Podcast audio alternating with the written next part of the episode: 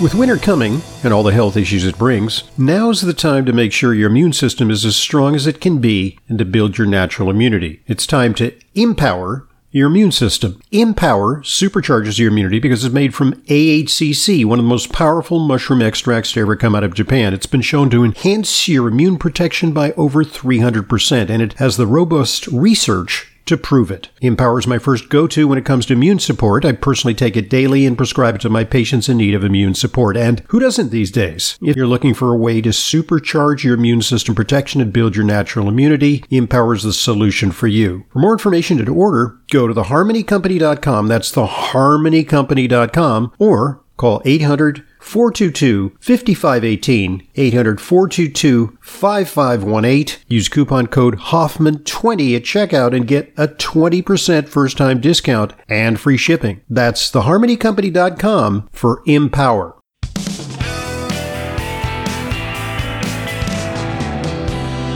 Welcome back to today's Intelligent Medicine Podcast. We're talking about Big Chicken. It's a new book by today's guest, Maryn McKenna. She's an investigative reporter uh, with lots of insights on how uh, our current food raising and agricultural practices have spawned an epidemic of antibiotic resistance. And uh, there's more to the story about big chicken. And we're going to share with you uh, some solutions, some pr- practical suggestions. Uh, Maryn, what about uh, have chickens changed, in, you know, not just in terms of um, the use of antibiotics, they're bigger, but they've been bred to be different. They're a very different kind of bird than they were, say, pre World War II.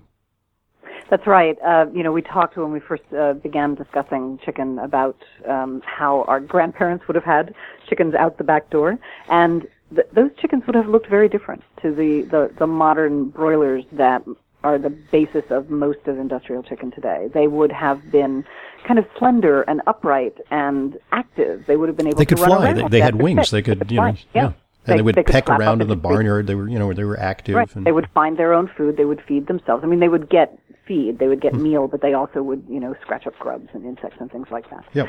So um, a modern broiler is uh, inevitably white. They are quite round. Um, they have an overabundance of breast muscle because that's what we like to eat in the United States is the white meat, which is the breast and the tenders under it. And relatively speaking, their legs have not kept up.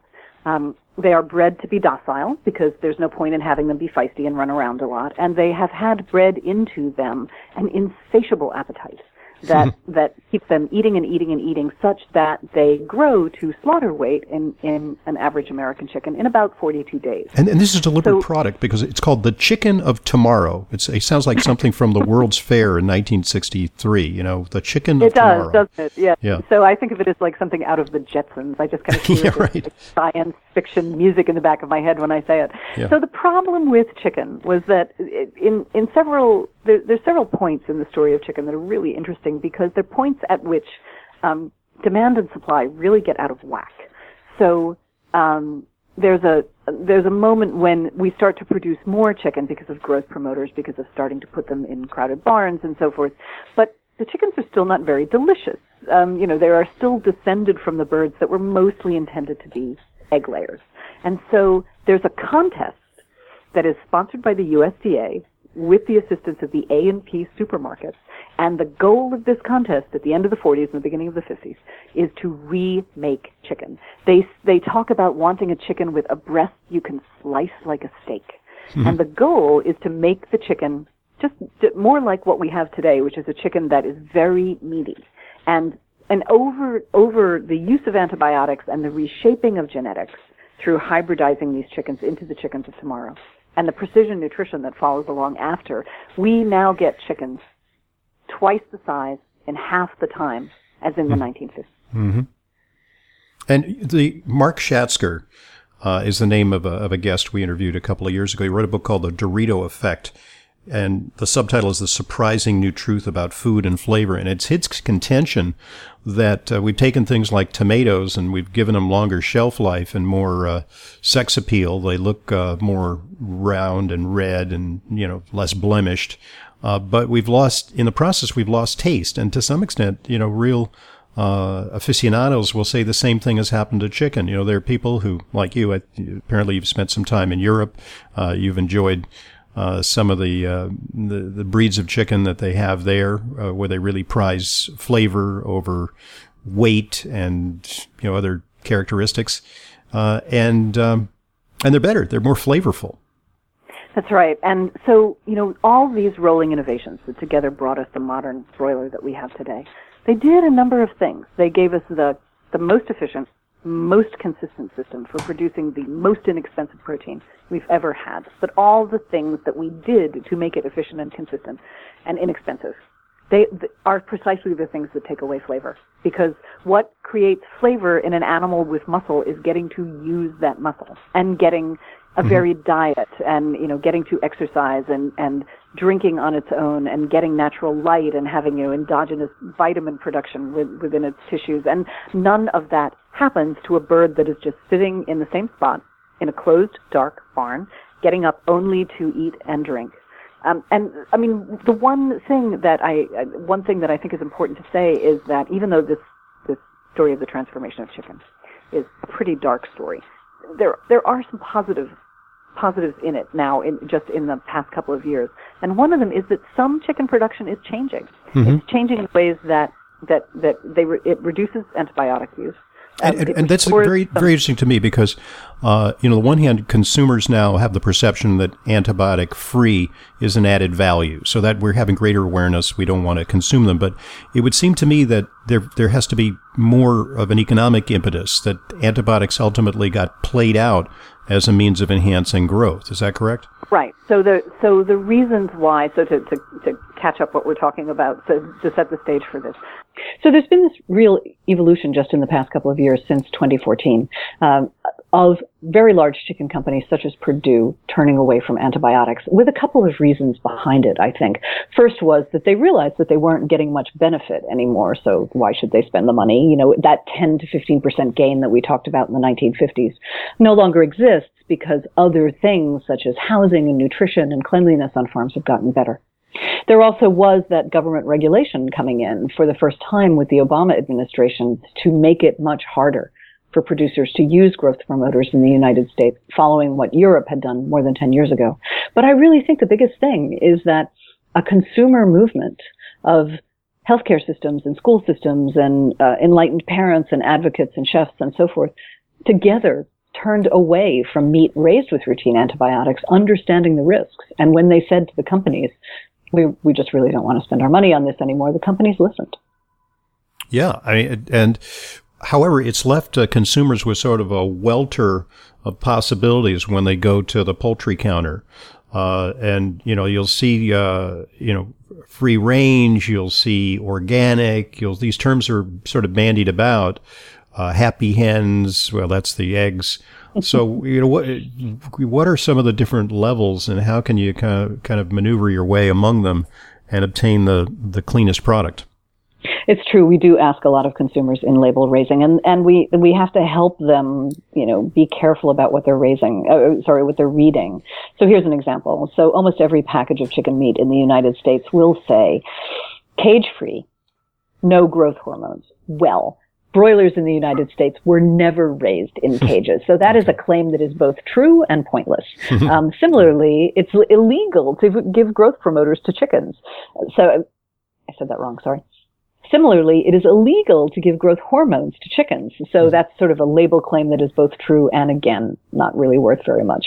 I, my, my ask of people is that they, when they can and when they can afford it, they buy antibiotic free because antibiotic free is actually more important than organic for certain things. Hmm. In chicken, the organic standard starts on the second day of a chicken's life. So that chicken could have been injected with an antibiotic in the hmm. egg, which happens in, in, in, uh, as a companion to a vaccine that's given in the egg, or it could have gotten antibiotics on the first day of its life. That could cause enough of a perturbation of the growth microbiome, the, the gut microbiome to, to really start generating antibiotic resistant mm-hmm. bacteria. So though we think of of organic as the be all and end all, antibiotic free has some specific other things that it can can add to the mix. And i really ask people to support those producers when they can. And what other measures are being undertaken uh, to get uh, us producers to emulate their european colleagues who, who really value quality and flavor? And you know perhaps the, the food is a little more expensive but it seems that european consumers are going big time uh, for those values. They're not always looking for the least common denominator that's right and so, I mean, of course, you have to allow for the fact that food, I think, just plays a different role culturally. in European societies yes, culturally yeah. than, than Especially it does in here. France, yeah. But it's really fascinating to me that some of the companies that have pursued antibiotic free aggressively, and, and again, Perdue is an example, have found that going antibiotic free inevitably leads them to a reconsideration of their standards for animal welfare, such that Perdue a year ago put out a, an animal welfare plan that it made public with the assistance of animal welfare advocates, which is probably not something that they would have done before. And mm-hmm. those standards call for things like an improved diet, so no rendering products, no protein from other slaughtered animals, um, no industrial discards. They, the, the birds can now get light, uh, they're putting windows in the barns. They get exercise. There are things put on the barns to allow them to flap from and hop up on, on and so forth. And they may even be slightly changing the genetics of the chicken to make them a little more balanced and to allow them to live a little longer. And Perdue executives have said to me that it was the reconsideration of antibiotics that brought them to a reconsideration of animal welfare. And again, it's all those things that, that, that we now allow, we used to not allow the chickens to do, and now we may again, that will create more flavor in chicken. And that will, I hope, bring us back to what chickens more used to be like while maintaining the, the efficiency and consistency of the high throughput protein production model we have. If you know, if you can afford a pastured bird um, that that spent its entire life outdoors, scratching up bugs and and getting sunlight on, on its feathers, that's fantastic. Their labor costs are really high, though. So to me, that even sort of industrial scale chicken can go antibiotic free while it's not as good as the pastured bird, it's a significant win for public health. As you know, it's important to me that the supplements I recommend and use are of the highest quality.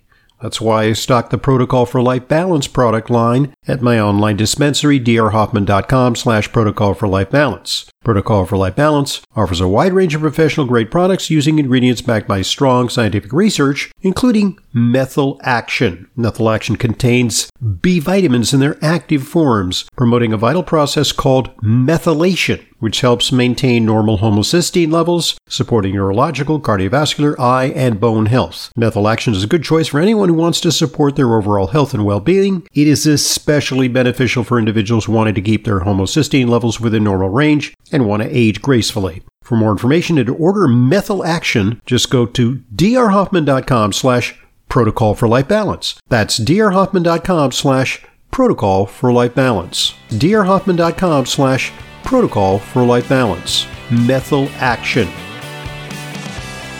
Well, you know, when Americans uh, were leery of eating fish in the 1950s, they came up with a solution which was Mrs. Paul's fish sticks, which is, um, you know, a way to uh, disguise the flavor of fish, uh, coat it with a batter uh, and all kinds of seasonings and probably some chemicals.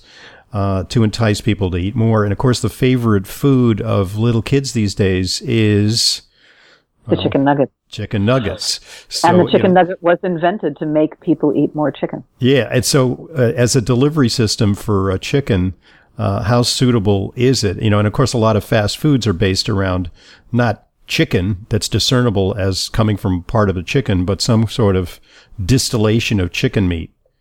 So the, the, the, chicken nugget has a really fascinating history, and it goes back before McDonald's introduction of the nugget to a very little known Cornell University professor named Robert Baker, whose assignment in the 1960s was to find a way to make people buy more chicken. so this is this this comes after the Chicken of Tomorrow contest. Yeah. They've come up with these big new breasty birds. But chicken is still just like a thing confined to the bones of the carcass, so people can only like roast it or bake it or fry it. And all of those things are things that take a while to do in the 1960s as women are entering the workforce more. Nobody wants to spend an hour cooking dinner at mm-hmm. the end of the day. And so Baker has the idea to take chicken off the bone and he invents so many things in his basement laboratory at Cornell that we now take for granted in supermarkets, like chicken cold cuts and chicken hot dogs. And his signature invention, modeled after the chicken, after the fish stick, was what he called the chicken stick, which we later came to know as the chicken nugget. And it was really that, that moment when chicken becomes what the industry calls further processed, that is made into things that are apart from the chicken carcass, that that chicken starts its journey into becoming the meat that we eat more than any other in America, a, a meat that we literally eat uh, according to the poundage every single day. And a you know surprising fact that I learned from your book is that uh, you know when you think of eating chicken that's maybe tainted, you think of you know developing a, a stomach ache, diarrhea, uh, you know something akin to Montezuma's Revenge. Uh, but it turns out that a lot of UTIs, urinary tract infections in women, uh, can be traced to the bacteria that are found in chicken. Now, how does that work? That the bacteria that come from a chicken that you eat sometime somehow find their way into the urinary tract. What's going on there? This is such a fascinating story, and it's just one example of the way in which the bac- the resistant bacteria that are generated on farms can have these unintended consequences moving through society along paths that we don't recognize. So if you think of what usually happens with a foodborne illness, you know, you have, there is a, there is a pathogen that is originated in the guts of an animal and it, it gets into your guts when we eat the, the, the animal product. And there's a, an, a reaction that is relatively swift. Sometimes it's only hours in the case of something like staph food poisoning. Sometimes it might be a couple of days, but the reaction, as you say, is this gastric upset that really lets us know we've eaten something bad. But an alternative to that is that the bacteria, the resistant bacteria come, are swallowed by us and they just become part of our gut microbiome. They are there sort of quiescently. They do not cause an immediate mm-hmm. disease reaction. Right. And then at some point, they get out of our guts again. And that, you know, the, the women who have had UTIs will understand this intuitively. You know, mm-hmm. for women, the urinary tract and the gut are not that far apart. Right. And so just the, the gut bacteria get introduced to the urinary tract and cause a bladder infection and in some cases climb up to the kidneys, which are a kind of back door mm-hmm. to the circulatory mm-hmm. system. Now, UTIs are so common. There are six to eight million in the United States every year that they're just treated every single time as both a one-off and only, and also as something that's very minor. So a woman who has UTI symptoms will go to her doctor. They will almost never do a culture to figure out what's going on. They'll just empirically mm-hmm. prescribe one of a standard set of antibiotics that have been recommended by the professional societies. Mm-hmm. Well, if that woman takes that course of antibiotics and then her symptoms recur, then the natural assumption has always been, oh, she just got infected again. Maybe she has a partner who is, is colonized. Maybe she's just sloppy. Maybe she's having too much sex. There's always this mm-hmm. sort of discussion. Honeymoon cystitis, so called. Exactly. Right? Yeah, yeah, That there's, there's there's this sort of gendered assumption that it's that women are somehow misbehaving and UTIs are the result. But but sometimes what happens, it's not that it's a new that she's been reinfected. It's that her original infection was never cured, and it yeah. wasn't cured because the antibiotics didn't work. And those are the cases that in which what is effectively an untreated infection because it's a, it's a, mm. an infection that's been treated with a drug that is not working. Climb up the urinary system into the kidney, which is a backdoor wow. to the circulatory system, move into other, you know, cause kidney infections, move into other organ systems, eventually cause septic shock. Yeah. There are it, the, was it the E. coli number 0157 or something like that? Is this just a, a devastating? E. coli, e. coli yeah. uh, ST131, I think, okay. is the most recent mm-hmm. culprit. So the, the few, there's a small cadre of researchers who have been trying to elucidate this process for more than 10 years now. And their estimate is that of the six to eight million UTIs that occur in the United States each year, maybe 10% of them, that's 600 to 800,000 cases, might be due to foodborne antibiotic resistance. Just think of the cost mm-hmm. in, in doctor's visits, in lost work time, in lost work productivity, in, in transit time, in multiple prescriptions. That is one of the not yet identified costs of overuse of antibiotics on farms. And we could fix that if we dialed down the antibiotic use in raising meat animals. So, so bottom line for consumers, if they go to the market and they pick up, say, you know, uh, chicken wings, chicken breasts uh, for uh, you know the weekend uh, grilling, uh, what are the chances that they will get uh, products that have been exposed to antibiotics? I mean, if they're not careful and discerning. You know, it's very hard to know. I mean, even yeah, because you know, there's there's got to be a, some cheating. You know, there's some you know farmers and producers who maybe I don't know, maybe they get the antibiotics from veterinarians. They don't no longer can purchase the antibiotics officially, but maybe you know they see their their their their chickens are are scrawny, they're dying. Uh, in an effort to to uh, rejigger production, uh, maybe they just they find a friendly vet, you know, who's going to give them some antibiotics.